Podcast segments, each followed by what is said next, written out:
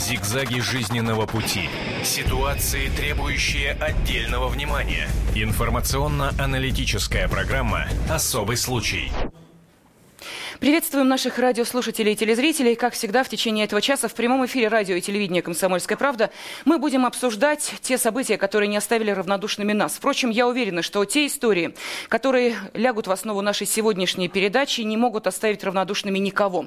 Когда первые лица государства обращают внимание на то, что основа всего семья, и без этой основополагающей составляющей мы не добьемся в нашем государстве ничего, наверняка имеют в виду и то, что происходит с нашими детьми и подростками, потому что те чудовищные истории, о которых мы хотим сегодня рассказать, должны, задум... должны заставить задуматься нас, взрослых. Может быть, с нами что-то не в порядке, а не с нашими детьми. Ну а для начала давайте э, перенесемся сейчас в одну из точек нашей страны. Итак, это Новосибирск. Смотрим и слушаем.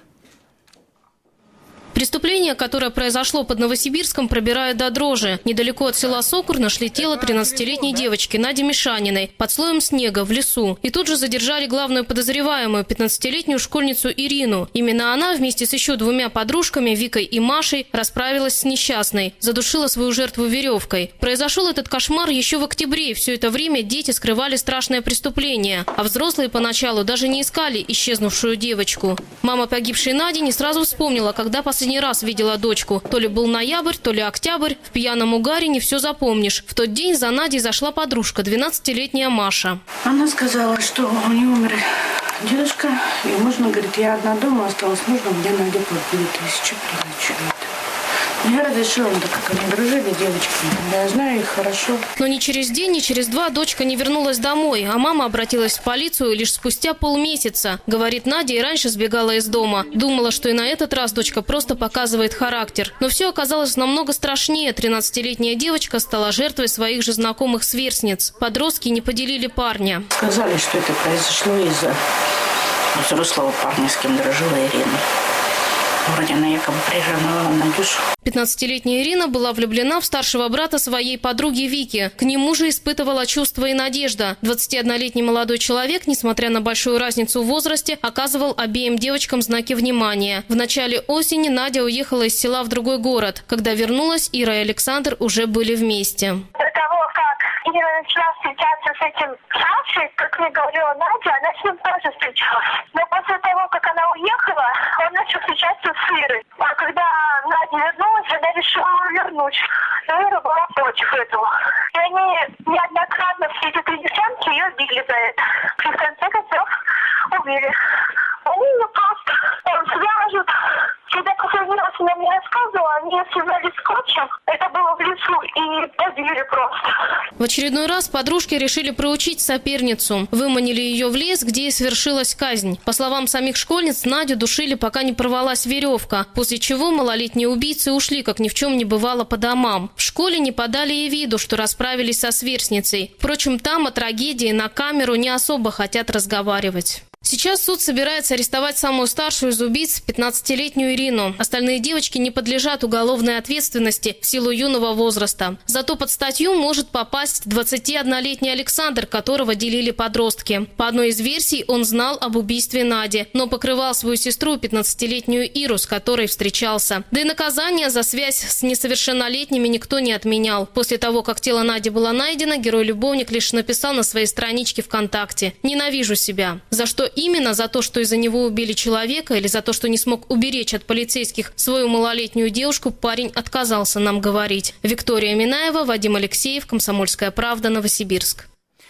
Итак, для того, чтобы разобраться и в этой истории, э, с нами на связь будут выходить журналисты «Комсомольской правды» из Новосибирска, ну а также в нашей студии будут наши гости и эксперты.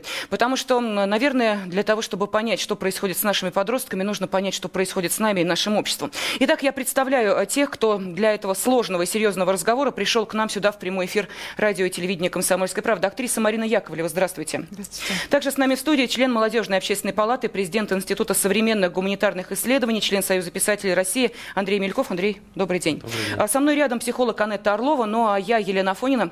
Хотела бы напомнить телефон прямого эфира 8 800 200 ровно 9702. А, вы знаете, весь ужас в том, что не первый и что-то мне подсказывает не последний раз, мы обращаемся к этой теме.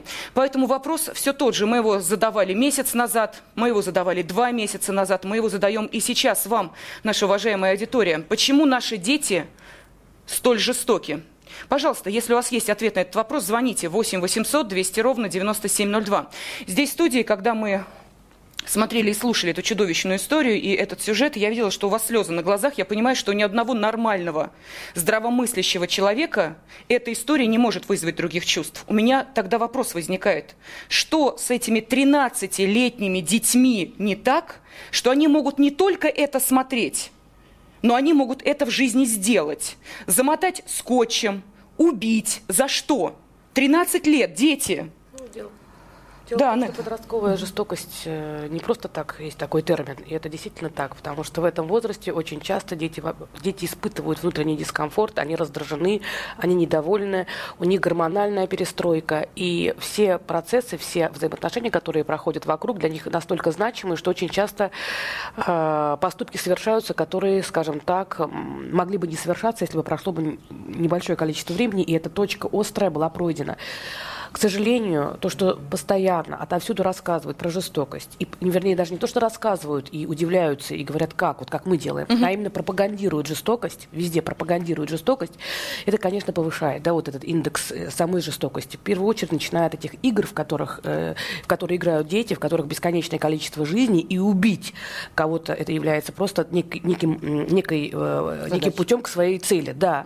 И еще важный момент, конечно, родители. Мы тут видим, что это неблагополучная семья, а неблагополучная семья всегда сценарий у детей бывает очень печальный. В том числе, если разобраться, то неблагополучная семья будет и у тех девочек, которые это все совершили.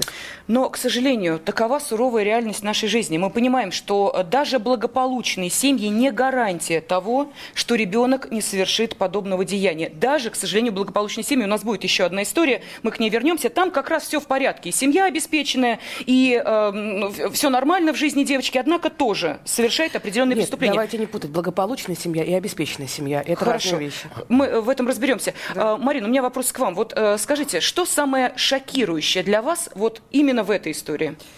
Ну, то, что они совершили преступление и спокойненько ушли домой. Ну, может, не не спокойненько, но ушли, э, как ни в чем не бывало. И никто даже не догадывался и подумать не мог. А, Вы знаете, вот э, Анетта правильно сказала, вот эти игры, э, они с детства буквально вот в подкорках закладываются, что это же круто, это круто. Я, я зашла один раз, сын играет, сидит, ну, он у меня хороший, замечательный мальчик, и все, уже прошел этот период, слава богу. Но я, я, у меня волосы дыбом, я говорю, «За- он прекрасный. Ну, и си- сидит, и, и женщина там, там, ты, убивает, и, это круто, это все, это, и это смотрится, это кажется, ну, нормально, это же с детства, это воспринимается как естественное такое, и это продолжение приходит вот на реальность. реальность. Они не различают. А, Это было мнение актрисы Марины Яковлевой. Пожалуйста, Андрей Мельков, вот для вас что самое шокирующее было в той истории, которую мы сейчас увидели и услышали? Ну, вообще шокирует то, что кризис э, глубочайший показывает все это. Духовный кризис, нравственный, моральный кризис нашего общества.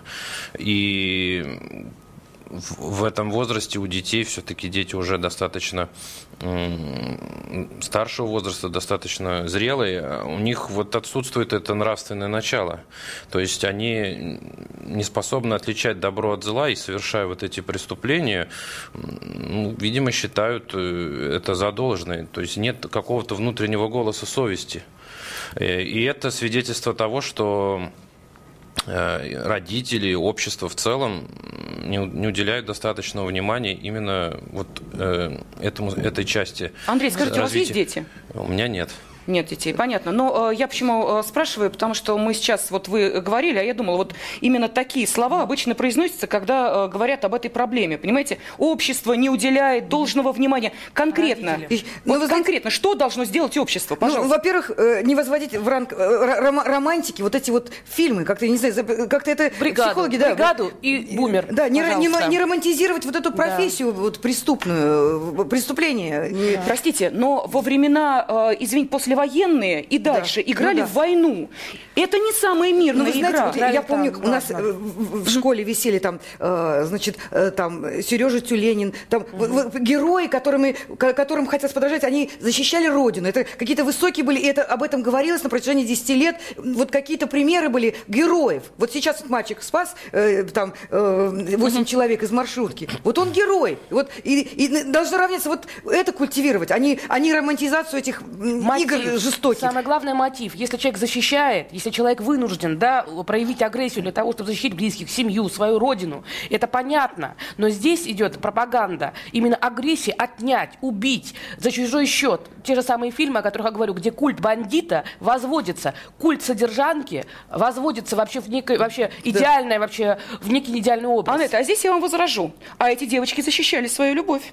Да, подростковую, да, 13-летнюю. Ну, образом. Нет, да, мы да, говорим, да, да, вот сейчас она это сказала, защищают, я ей тут же в пику mm говорю, а они считали, я сейчас пытаюсь стать на их чудовищную, но позицию. Понять. Они защищали свое чувство. Это соперница, и надо ее устранить. Дело в том, что чувство, защита чувства, эмоции – это одна история, а защита жизни – это другая история. Поэтому если мы говорим, что агрессия проявляется тогда, когда человек испытывает действительно страх за собственную жизнь, если на тебя напали э, вечером, то ты будешь уже, ты можешь войти в состояние аффекта и сделать mm-hmm. все, что угодно, только потому что ты э, испугался за собственную жизнь. И совершенно другое считать, что у тебя не та марка машины, не столько у тебя денег в кармане, или не с таким мальчиком ты встречаешься, и поэтому просто любую преграду можно просто взять и э, уничтожить. Вот это уже агрессия, которая направлена на злокачественное, потому что агрессия бывает разная, злокачественная и доброкачественная. Доброкачественная – это, например, трудоголизм. Человек тоже активно mm-hmm. что-то делает, это тоже форма агрессии, но она доброкачественная, он что-то создает, он помогает, а бывает злокачественная главное – убить, уничтожить.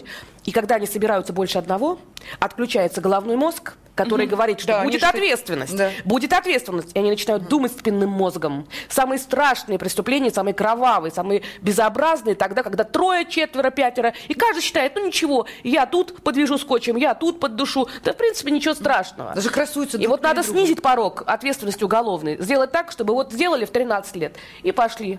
Угу. Да. Ну, в таком случае, давайте мы сейчас э, обратимся к корреспонденту «Комсомольской правды» в Новосибирске. Виктория Минаева с нами на связи. Виктория, здравствуйте. Здравствуйте. Итак, э, поставлены ли уже точки в этом деле? Э, и нам интересна судьба самого Александра. Как э, пишут те, кто на сайте kp.ru после вашего материала оставляют комментарии. Что же это за, понимаете ли, местный мачо, что из-за него смертоубийство происходит? Итак, его судьба какова сейчас? А, его судьба еще не решена, он не арестован, он находится дома. Следственный комитет на наш вопрос, собственно, почему вы его не арестовываете и предъявлено ли ему обвинение а, в покрытии преступления, как минимум, да, плюс еще связь с несовершеннолетними. Ну, там, понятно, может быть, нужно заявление от самих девочек пострадавших. Одна мертва, другая его любит, может, и не напишет. Но в любом случае, молодой человек находится на свободе, ему пока еще ничего не предъявили. Угу. Что с э, самой девочкой-убийцей, будем так говорить, потому что э, я так понимаю, что сестра Александра, э, Вика, она в этой истории остается в стороне, или тоже... Наоборот, самая старшая она. Почему? Она принимала участие угу. в убийстве, но так как ей 13 а, лет, 13. ей нету 14 Ирина. лет, соответственно, она тоже находится дома. Ее родители Нет. прячут ото всех, в школу она не Нет. ходит, отец получает за нее домашние задания, то есть девочка находится сейчас на домашнем обучении. 12-летняя Маша, которая непосредственно не убивала, но она смотрела и просто смотрела, как убивают да, Надю, а, она также находится на свободе, она в школу ходит. Но там тоже такая история, что ее через черные входы и выходы вводят в школу. Скажите, у нас здесь э, уже возникал вопрос по поводу э, семей, в которых эти девочки воспитывались. Ну, с семьей Нади все понятно. Мы видели эту маму, э, которая заявила о пропаже дочери спустя несколько месяцев. То есть это вообще шокирующий, конечно, э, факт. Это без комментариев, что называется. Остальные семьи, они в зоне риска, семьи благополучные в том понятии, как мы себе это представляем. Нет, это семьи неблагополучные. 15-летняя Ирина, семья явно неблагополучная. Девочка даже болела год еще назад всякими кожными заболеваниями, всякими дерматитами. Заболевания, которые происходят, скажем так, от грязи. Да?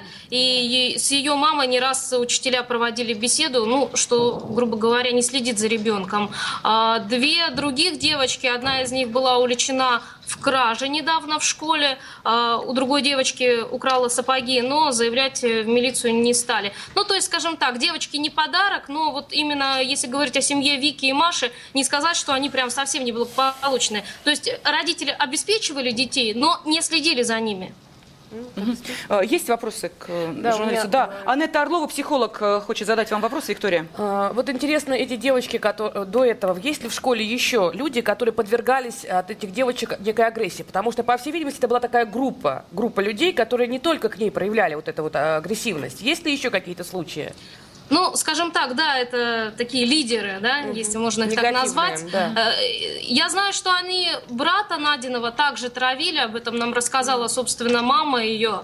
Они ее, его этим летом там в муравейник сажали, она ну, рассказывала, ну, в крапиву, э, ну и так далее.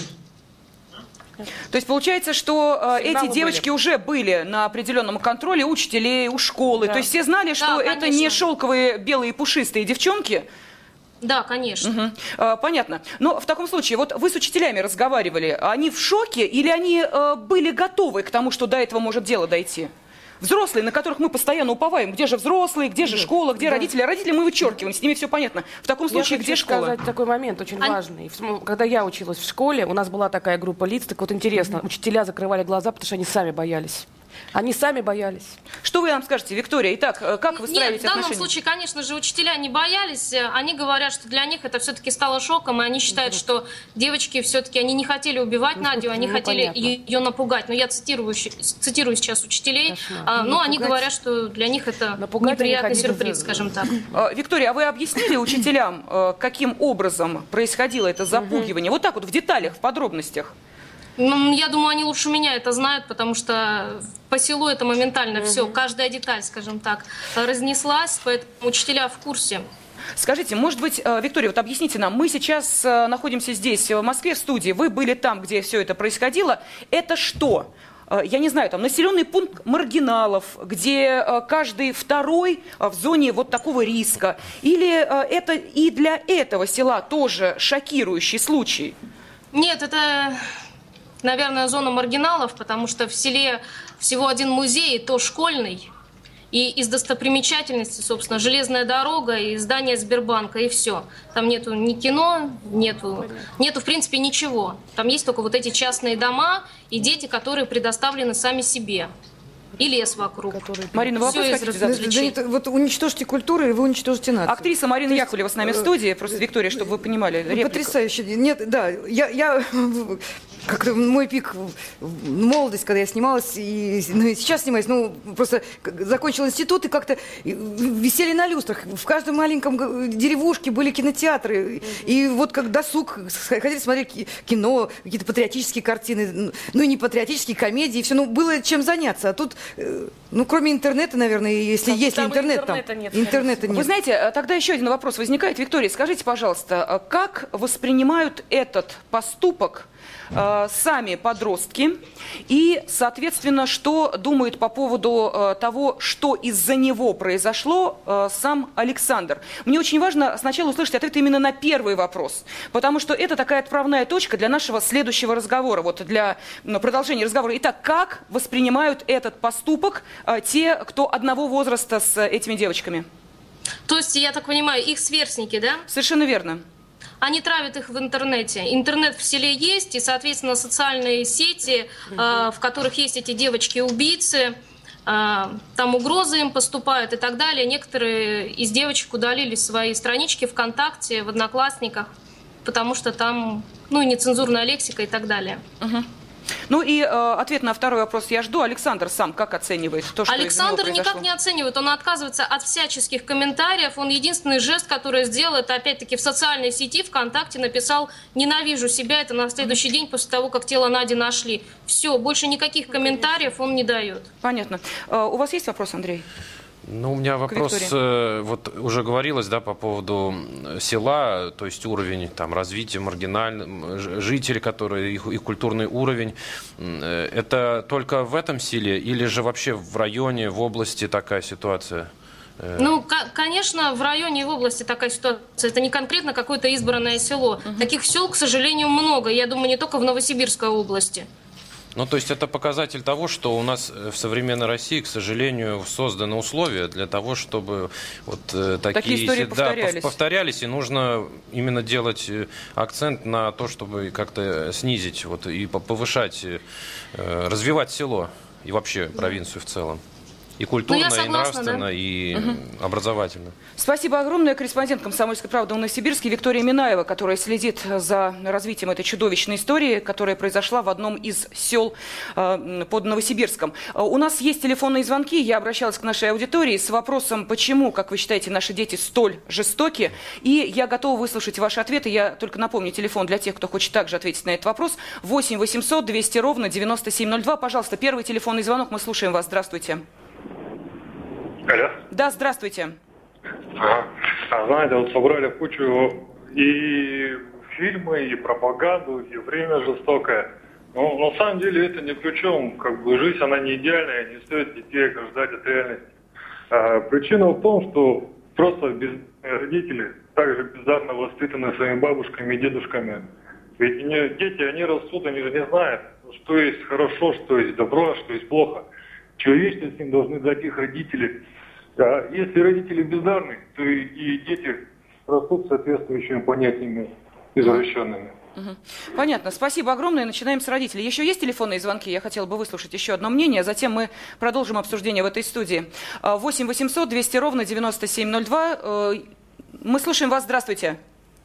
Алло, здравствуйте. Да, здравствуйте. Эфире, да? да, вы в эфире. А, а, дело в том, что а, я учился в школе 79 по Алло. Да, да, пожалуйста, говорите, мы слушаем а, вас. Потому что какой-то голос непонятный еще на фоне. С 79 по 89 год. И у нас в школе тоже была жестокость. Восьмиклассники, например, кошку засунули в ящик, облили бензином, подожгли и все наблюдали. Был такой у нас случай. Драки были, жестокость. Но, конечно, не в таких масштабах. Главное отличие того времени советского от сегодняшнего о том, что в то время не воспевалось э, зло и жестокость в фильмах. А сейчас непонятно, что добро, что зло. Вообще полностью все смыто, размыто. И Спасибо. потом, плюс ко всему, я считаю, что еще виноваты э, наша, наша система ну, спасибо огромное. Дошли до системы. Давайте пока про систему не будем. Давайте про каждого из нас и про наших детей. Э, скажите, пожалуйста, можно ли объяснить ребенку, что такое ценность человеческой жизни. Потому что вот в этой истории такое понятие, как ценность человеческой жизни, отсутствует напрочь. Мы, когда учили наших детей, э, я не знаю, там, в 80 ну, скорее даже в 90-е годы рожденных, Давайте, добивайтесь, идите по головам, потому что никто, кроме вас, не сможет завоевать там в жизни всего, что нужно. Если вы не пробьетесь, то никто вам на помощь не придет. То есть вот воспитав в то время, да, они самые легкие. Вот таких, э, ну уж простите за это, я не знаю, согласитесь или нет, зверенышей, мы сейчас получаем еще большую степень агрессии, но если допустим, дети, рожденные в 90-е, просто идут по бизнес-головам и выстраивают там свой бизнес, а, свое положение в обществе, не соразмеряясь с интересами других, то здесь, вот в поколении, которое шло за этим, уже ценность человеческой жизни вообще нулевая. То есть просто никакой. Я думаю, что на самом деле э, не связано. И 90-е годы такая же низкая ценность, и 2000-е mm-hmm. тоже такая же, только форма проявления другая. То есть там вот, тихонько заказывали. А сейчас уже столько э, распустились, что уже и сами э, даже не думают, что нужно кому-то обратиться. Мне кажется, что связано это во многом с тем суицидальным поведением, еще раз хочу сказать, с тем суицидальным поведением, которым страдают родители этих детей. Почему?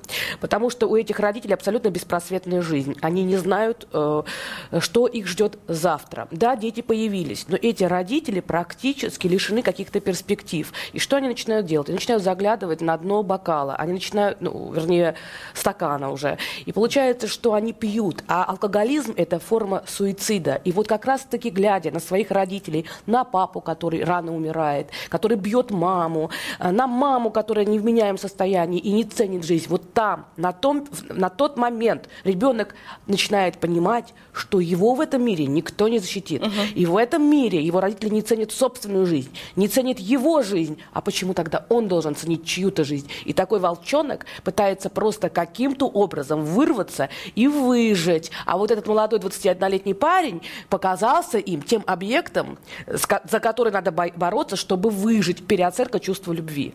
Вот, к сожалению, это страшно. Суицидальное поведение родителей приводит к агрессии у детей. Это было мнение психолога Анетта Орлова с нами в студии.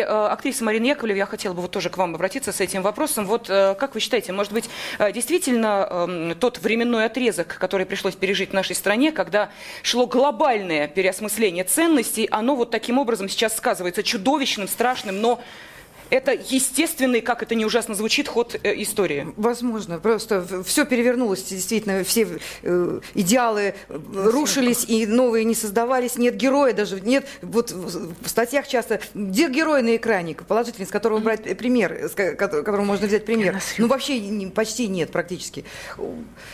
Конечно, вот я с Анетой согласна целиком и полностью. Но должны быть рядом какие-то люди, бабушки есть, есть сестры, братья, какие-то родственники, наверное, есть у, у этих э, горе-родителей, которые пьют и какое-то тепло, кусочек тепла этим детям давать. Вот я, мне когда тяжело было в детстве, я вспоминала все время тетю Любу и, и моего любимого отчима дядю Ваню. Вот а, а, тепло от них шло, и мне теплее становилось. Я чего-то плохого не делала, потому что у меня были эти теплые люди. Марина, так самое страшное, что для того, чтобы лишить будущего, надо сначала отказаться от прошлого. Поэтому нарушились связи между поколениями. Уважения к старшим нет. Поэтому то, о чем вы сейчас говорите, поддержка бабушек, дедушек, так, к сожалению, все дело для того, чтобы эти бабушки, дедушки не пользовались никаким уважением. И получается, что человек сейчас у нас нет той общности. Ведь как раз старшее поколение, мнение окружающих, все это формировало некий уровень общения, некую модель поведения, приемлемую или неприемлемую. Да. А у нас что сделали? Сначала сказали, что все ваши идеи были неправильные, все у вас плохо. Потом сказали, что старших не надо ценить, главное только деньги, а любовь это продается и покупается. А если человек не может сегодня работать, то хороший человек это не профессия. Угу. И Совершенно все эти верно. лозунги привели к тому, что сейчас нету даже связи внутри семьи и думают, когда же умрет, чтобы квартира квартира осталась. А вы знаете, Андрей, я вот хотела бы вам вопрос задать. Я напомню, что в студии также Андрей Мельков, э, писатель, член Московской общественной, молодежной общественной палаты. Андрей, скажите, пожалуйста, вот э, можно ли представить себе ситуацию, когда расслоение общества произойдет еще и по этому принципу? Проще говоря, те родители, э, которые не хотят, чтобы их дети попадали в подобные истории, естественно, в качестве жертвы, они просто будут уходить из этих школ, они будут забирать своих детей, отдавать их такие такие благополучные школы-анклавы, где будет создаваться благоприятная остановка, а вот эти, о которых мы сейчас говорим, пусть они вот в другие школы ходят, там перегрызутся, поубивают друг друга. Знаете, как говорят некоторые, естественный отбор произойдет. Ну, во-первых, куда уходить, если мы возьмем вот, да, село, райцентр, э, нашу российскую глубинку, куда там уходить? В общем, уходить-то и некуда. И там э, вот, вот все это следствие того, что у нас регионы совершенно не развиваются. У нас жизнь сосредоточена в крупных городах, Москва, Петербург, там несколько других городов, и все. То есть люди, конечно, заканчивают школу и потом бегут уже в эти крупные города, там поступают в, в университеты, в институт или просто едут на заработки. Просто спиваются я, там. Я вот э, как эм, преподаватель высшей школы, да, часто, э, ну, много студентов сейчас приезжает учиться в Москву из глубинки. Mm-hmm. И когда с ними начинаешь разговаривать, ну, как там жизнь, как что, они говорят, там ничего абсолютно нет. То есть мы не настроены назад возвращаться, mm-hmm. мы готовы здесь вот любой ценой оставаться. Вот. И, и у нас страна, к сожалению, децентрализована. То есть у нас есть несколько крупных центров, а все остальное это вот выжженная земля. То есть э, действительно люди уезжают, э, а, э, там старшее поколение тоже без работы сидит, люди спиваются, значит, да, молодежь у нас чем занимается, тоже наркомания. Это же очень, это крупные масштабы вообще по всей стране. И, Вы знаете, как это неудивительно, вот мы когда говорили о том, что подростки начинают сексуальную жизнь гораздо раньше, чем это позволительно, о том, что у них переосмысление моральных ценностей или полное их отсутствие. Некоторые эксперты, которые тоже были у нас здесь в студии, говорят следующее. Что вы говорите? Это исключение, это частные случаи, это не общая картина. Не надо все мазать черной краской. Понимаете? Мазать, не, ну мазать тоже, конечно, не нужно. Э, конечно, понятно, что это не, не, не, не везде, не каждый день происходит, но э, это тревожные звоночки, да, нужно на них реагировать. Вот. Температура 38 это хорошая температура или плохая? Вот о чем и речь. Температура 38 это какая температура? Хорошая или плохая? Плохая. Не факт. Если у человека было 40, то 38 mm. это динамика. Динамика положительная. Если у человека было 36,6, то 38 плохая уже температура. Если у нас таких случаев участяются, если подростковая детская, детская жестокость, жестокость по отношению к родителям так э, увеличивается, мы говорим о очень страшной динамике. Динамика негативная. И вот сейчас все, что мы делаем, мы, я считаю, надо работать в первую очередь. Вот как правильно говорят, с каждым отдельным селом должны быть люди, которые будут отвечать за то, что там происходит. нет людей, нет а они людей. Где нет людей? Я не верю, что в том же крупном Новосибирске нет людей, которые просто сидят, перекладывают бумажки из одного, одного кабинета в другой и не получают зарплату. Так вот пусть их выгонят из кабинетов и заставят там э, приехать в а это так, село. А, а вы знаете, что а, в том селе, о котором мы говорим, в селе да. вот под Новосибирском, где произошла эта история, 9 тысяч жителей. 9 это тысяч. не вымирающая деревенька, где три бабушки, а, четыре человека. Это мини-город. Нет, если мы посмотрим жителей. на занятость этих э, жителей, чем они заняты? Вот, они работают или что? Они наверняка все занимаются, э, находятся либо безработные, либо получают символическую какую-то зарплату там. И, э, потому что села разорены, ну, сельское, сельское хозяйство. Но в таком случае, а, с кого мы должны спрашивать? Давайте вот это э, вечное. Хорошо, вот такая история произошла. Школа удивленно разводит руками, говорит, мы вообще первый раз вообще, девочки, ну да, конечно, сложные, но такое нет, это исключение, это, такого мы не думали. А, идем дальше, выше идем, я не знаю, тот а, человек, который отвечает за, за ситуацию село. в самом за селе. Ну, К нему так... придем, он скажет, да вы что, да у меня вон все люди работают, там, кто mm это, кто то делает, у меня, нет, это все исключение, понимаете? И мы натыкаемся опять на одно и то же, что все удивленно говорят, нет, такое у нас первый и последний раз. А мы получаем историю за историей. Вот сейчас, кстати, на, на телефонной связи с нами а, Сергей Станчик, корреспондент «Комсомольской правды» во Владивостоке, мы туда перенесемся, потому что не далее, как 19 ноября, одна из владивостокских э, школьниц на свою страницу в соцсетях выложила видеоролик, где одна девочка избивает другую на глазах трех сверстниц. Я думаю, что вы да, помните да, да, помню. этот случай, где мама приходила с э, этой девочкой за руки на разборке угу. и говорила, что моя дочь, да вы что, она никогда бы такого не сделала, если сделала, то будет каяться и виниться. Итак, э, мы сейчас вот наши телезрители видят сцены этого побоища у гаражей. Я обращаюсь к Сергею, который с нами на связи. Сергей, здравствуйте. Здравствуйте. Итак, э, скажите, пожалуйста, мы вот э, сейчас пытаемся понять, все-таки частный случай или это уже э, страшная тенденция. Вот ваша история, которая произошла во Владивостоке, история этих школьниц, она каким образом развивается? Что сейчас? Декабрь уже. Наказан кто-то, не наказан? А, в настоящий момент уголовное дело еще расследуется. А, наказание девочкам еще только предполагается, какое будет. А, на одну девочку завели уголовное дело по факту вымогательства, то есть не только избиения, не только избиения, но и по факту вымогательства. А, а от всех остальных предполагается, что их отправят в спецшколу. Но все пока еще только так, в зачатках. Угу. И мнение также, я вот э, постоянно об этом спрашиваю, потому что очень важно понять, как э, подростки, друзья, приятели, враги этих девочек относятся к этому поступку. Вы знаете, я лично был ну, наверняка знаете про разборку, где они все собирались вместе. И я пришел одним из первых, и пока не пришли э, корреспонденты, пока не пришли взрослые люди, подростки вначале смеялись, они даже как бы подбадривали этих девочек. Uh-huh. Одной из Насти даже была фраза, там один парень спросил ее, может быть, ты пойдешь еще кому-нибудь вломишь? Вот. Ну, как бы они относились к этому как к шутке. Потом уже, когда это вроде началось как-то разбирательство какое-то, взрослые подключились. Да, подростки уже переметнулись и начали осуждать якобы эту девочку. Угу. А так, мое мнение, что они было либо наплевать, либо это расценивалось как шутка. Сергей, оставайтесь с нами на связи. Просто небольшой комментарий мы сейчас услышим от э, э, тех, кто с нами в студии. И актриса Марина Яковлева, и психолог Анетта Орлова. Они выразили желание сейчас сразу прокомментировать это. Пожалуйста. Э, я просто была на одной из передач, просто видела маму, э, девочки, которая особенно рьяно била вот эту угу пострадавшую девочку, и мать пришла на передачу, она защищала, она была, Да. она была, а что, если тебя бьют, а как вести? Гордыня непомерная, как это так? И уже э, она вложила уже с, с молоком матери, эта девочка впитала, что надо, э, как это сказали про мою семью, что-то там сказали нелицеприятное в адрес этих девочек в кафе они сидели, и, и надо защищать, надо избивать, вот так издеваться. Это, ну, с- я- явно от мамы. Потом уже все набросились на маму, и она уже стала, ну, я же ничего, я ничего. Ну, но э, по- поначалу она совершенно была настроена по-другому. Так она же пришла как раз и на разборки, когда вызвали эту девочку для того, чтобы поговорить с ней, причем сделать это публично, ведь мама-то пришла с ней. Ну да. То есть она считает, Да, да. что, Что она же ее птенец взлетел высоко. Да, да. Она занимается дочью. Дело в том, что самые страшные преступления очень часто случаются именно от страха, от чувства собственной неуверенности, от, от внутреннего совершенно ну, плохого состояния. Я думаю, что на самом деле столько страхов у этой мамы, что она так обрадовалась, что ее дочка вот такая вот Еще э, хуже. смелая и такая потрясающая, что решила отстаивать. А что ей оставалось делать? Я бы хотела бы сказать по поводу, сказали, что вот изначально оценка. То есть дети сначала не понимали, плохо или хорошо. Посмотрите, Вот. они избили.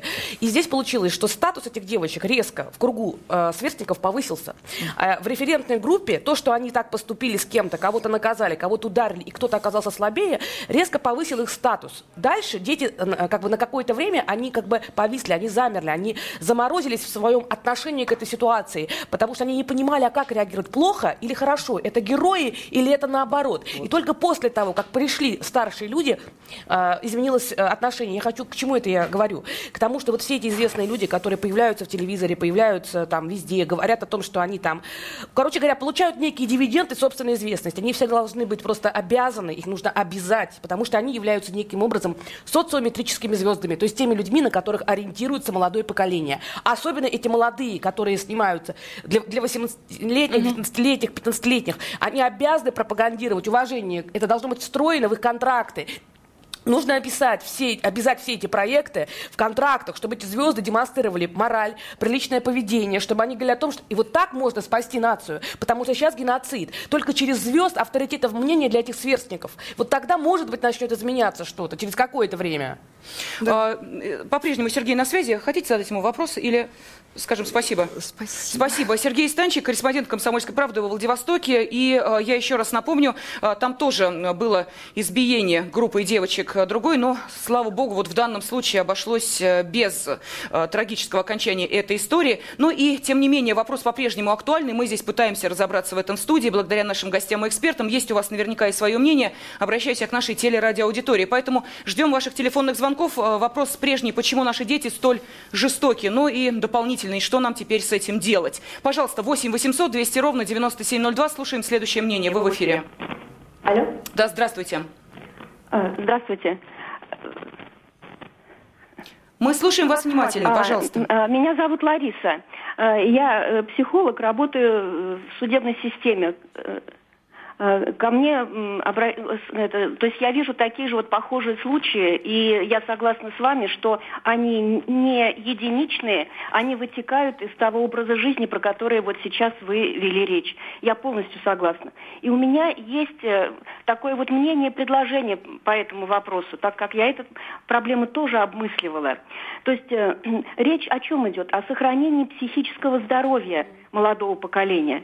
То есть у нас целая система школ, где работают психологи, которые могут э, организоваться и проводить для детей такие тренинги личностного роста, где бы ребенок мог понимать и осмыслять, какой он, почему у него таким образом э, идут эмоции на определенные ситуации, как себя можно сдержать, как можно реагировать и регулировать свои эмоции, а как можно вообще отреагировать, а что дети скажут в круге, когда ты будешь вот все это вот как бы выплескивать, как себя вести, то есть модели поведения, у нас огромный штат, который уже подготовлен, но он не задействован. Он может с детьми эту работу вести. То есть э, уже все готово, и площадки есть. Лариса, Важно- кто да. должен старт дать тому, чтобы психологи появились не в школах больших городов, где они есть, и, может быть, худо-бедно, но своей задачей справляются, а вот в таких школах, о которых мы Там говорим. есть проблема, это великолепное предложение. Но что сделали родители? Родители испугались, потому что очень много неблагополучных семей. И в этих семьях получается очень много того, что может стать, как как бы границы семьи раскроются, если будет психолог. Ребенок начнет с ним разговаривать, А. и может возникнуть совершенно не та информация, которую хотелось бы выдавать. И что стали делать? Стали приходить, писать отказы, говорят, говорить, что психолог, который работает с ребенком, пытается выведать какую-то информацию, а потом сдает куда-то эту информацию в какие-то органы специально для того, чтобы не дать возможность вот этому всему развиваться. Потому что родители боятся, боятся, что в работе психолога может, могут проявляться агрессия со стороны родителей, жестокое поведение. Я не думаю, что все кругом педофилы, как это в последнее время пропагандируется, но то, что много жестокости, много того, что родители поступают неправильно, антипедагогического, антивоспитательного, понимают это. и они боятся этих психологов как огня. И что делать? У нас в стране же термин, если психолог, все, что пси, это что-то ненормальное. Господа, психолог работает только со здоровыми людьми. Лариса, вот что вы ответите э, Аннете Орловой, потому что она сказала очень правильные вещи. Действительно, родители, как это не парадоксально, могут э, встать на пути психолога и И уже ребенка общения. Знаете, Я думаю, что когда психолог работает с группой или э, с коллективом школьников, то здесь все на виду. Это тот же урок, то есть, э, но ведет его другой специалист. Здесь чего-то такого, чтобы можно было вот как бы э, излить и э, такого произнести, чтобы услышали каждый, все равно ребенок себя каким-то образом, ну, ну, контролирует, что-то он понимает, чего можно сказать в индивидуальной беседе, что можно на круге сказать. А потом надо и родителям объяснять, э, для чего это происходит и с какой целью мы это делаем. С той целью, чтобы ребенок понял себя, чтобы он понял свои возможности, свой ресурс, свои нравственные и прочие качества, о которых вы сейчас говорите. Спасибо огромное. Э, Лариса, следующий телефонный звонок мы готовы сразу выслушать, э, потом прокомментируем, потому что я вижу, что Анна Орлова готова эм, сказать э, по поводу вот таких групповых занятий, много интересного. Пожалуйста, мы слушаем вас. Здравствуйте. Алло, здравствуйте. Здравствуйте. А, Я бы хотел о том, что имеем то, что имеем. Что происходит вот такие даже совершаются. Дело в том, что э, я жил в Германии 6 лет. Там э, с малых лет Простите, пожалуйста, у меня огромная просьба. Перезвоните нам. Э, Наши гости не понимают, э, к сожалению, очень плохая связь. Мы э, хотели бы выслушать э, ваше мнение. Мы понимаем, что вам э, есть э, о чем сказать. Поэтому огромная просьба. 8 800 200 ровно 9702. Перезвоните, пожалуйста, по этому телефону. Он в вашем распоряжении. Еще один телефонный звонок, пожалуйста, мы готовы выслушать. Можно? Следующий телефонный звонок, пожалуйста. Здравствуйте, мы обращаемся Алло, к след... э, Да, да, Валерий здравствуйте. Ежов, город Пермь. Я, конечно, согласен, что в каждой школе должен быть психолог, да. Но э, это массовая загрузка ТВ, насилие, пропаганда жестокости, разряды. Вот они, психологи наших детей. Но если у нас э, четвероклассник в четвертом классе на э, сочинение вопрос, кем хочу стать, он пишет, я хочу стать киллером. это система уже такая, понимаете, в чем дело? Мы взрослые люди, мы все понимаем. Ну, спасибо огромное. Я не случайно сказала, что эти образы тянутся еще с э, конца 80-х, 90-х, когда примерно то же самое Да. отвечали девочки в лосинах и длинных свитерах на вопрос, кем вы хотите быть, и мальчики в э, малиновых пиджаках. Так что, э, знаете, тут все понятно. История, к сожалению, мы ее переписать не можем. Она такая, какая она есть. И э, наши дети, они берут свои корни в нас с вами. Поэтому вот Но еще не поздно, не поздно взяться, не по, по зернышку, по зернышку, по, понемножечку, вот, вот э, опеку, ответственность родителей. Ну вот э, Я- я думаю, общество это озадачится. Очень э, важная вещь сказала девушка-психолог, которая звонила по поводу групповых занятий. Действительно, если эти групповые занятия будут встроены в образовательный план и будут обязательными, то в этих группах могут быть применяться различные техники, начиная от арт-терапии, заканчивая телесно-ориентированием. То есть это в виде танцев может проводить психолог, в виде каких-то интересных увлечений, там, модных даже, тот же декупаж. То есть психолог, э, песочная терапия, все что угодно может быть, просто это может быть тренинг. И тогда действительно не- некий внутренний рост будет происходить, агрессия будет снижаться, но при этом это должно быть как обязательная дисциплина, чтобы у родителей, родителей не было права, извините, выбора. Это то же самое, как раньше была этика и психология семейной жизни. И все. Можно я вот Да, пожалуйста? Андрей. Вы, конечно, вот я совсем согласен, что говорят коллеги, но это такая вот очень идеальная картина, потому что если мы с вами поедем вот в это, в это село или в любое другое село вообще, сейчас же вообще даже есть села, где нет школ. Школы закрывают же сейчас Мгм. повсеместно в провинции, и дети ездят за 20, за 30 километров. И какой там психолог, какие, значит, там э, тренинги, какие туда приедут специалисты на зарплату в 5 тысяч, ни один специалист не поедет в село, э, значит, работать. Это- Подождите, это- если это- у нас смогли ввести в школах повсеместно курс основы религии и светской этики, он введен повсеместно, то значит, А я вам скажу, как он введен. значит психологов тоже можно Нет, я, отправить я в те вам же скажу, как школы. он был введен, потому что я сам э, читал э, для педагогов Москвы э, курс значит, повышения их квалификации, чтобы они каким-то образом могли преподавать эту дисциплину. Это просто взяли учителей русского языка, литературы, учителей истории, и в приказном порядке им значит, было, было распоряжение, чтобы они освоили этот курс и преподавали. И, соответственно, уровень преподавания этих дисциплин очень невысокий, потому что... То ну, есть вы просто, считаете, что не э, найдутся специалисты, которые захотят поехать э, в какое-нибудь отдаленное село Ну, для того, чтобы не там найдутся, заниматься... потому что людям нужно достойный уровень э, существования обеспечить. Миграция если оттуда. если Да, туда, конечно, если туда, как, откуда поедет? Из Москвы поедет психолог? Ну, из Москвы никто туда не поедет. Из, из значит, областного города никто туда не поедет. Это же эм, такая чудовищная картина развала нашего образования в принципе. Вот. А, а психологом не сделаешь учителя истории Андрей, или вы русского знаете, языка, исходя понимаете? из ваших слов, я вновь повторяю э, ту самую мысль, которую еще раз говорю. Она звучит страшно. Но, вы знаете, если вот сейчас будет все так, как продолжается, то это станет э, суровой реальностью. Ну, так это Когда из реальность. этих э, сел, поселков, небольших городков, те, кто сможет вырваться, уедут в большие города и будут дальше пробивать себе дорогу в жизни, а кто вырваться не сможет, они сами дру- будут уничтожать себя вот такими ли историями, другими ли, Конечно, понимаете? конечно, так и будет. То есть получается, что в этих самых городах, на которые мы сейчас смотрим, продолжение себя ждать не заставит.